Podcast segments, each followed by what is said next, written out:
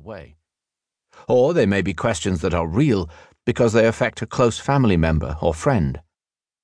Whatever your situation, we hope this book will be a first step towards understanding the landscape and an encouragement to know and share the love and hope we have in Christ.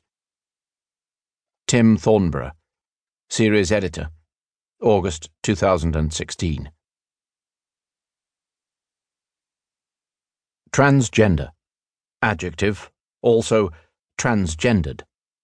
1. Noting or relating to a person whose gender identity does not correspond to that person's biological sex assigned at birth. 2. Noting or relating to a person who does not conform to societal gender norms or roles. Noun. A person who is transgender. Source Dictionary.com. There's a gender in your brain and a gender in your body. For 99% of people, those things are in alignment. For transgender people, they're mismatched. That's all it is. It's not complicated. It's not a neurosis. It's a mix up. It's a birth defect, like a cleft palate.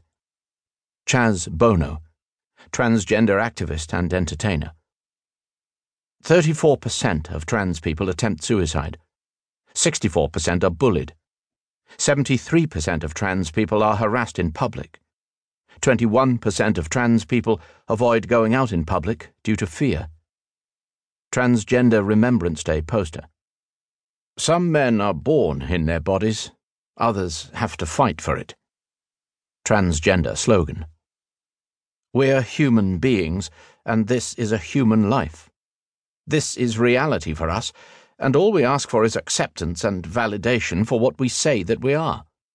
It's a basic human right. Andrea Pejic, transgender model. So God created mankind in his own image. In the image of God, he created them. Male and female, he created them. Genesis chapter 1 verse 27. Transgender.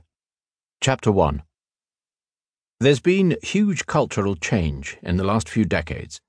Same sex marriage would have been unthinkable 20 or 30 years ago. Now it's almost universally accepted in the Western world.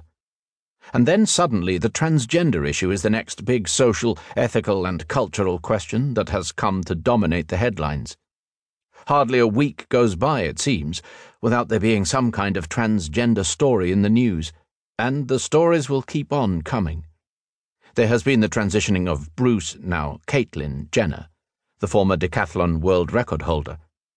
Then we've had the debates over the rights and wrongs of which public bathrooms, restrooms, to use, which prison transgender people should be sent to, whether transgender people can serve in the military, and what to put on passports.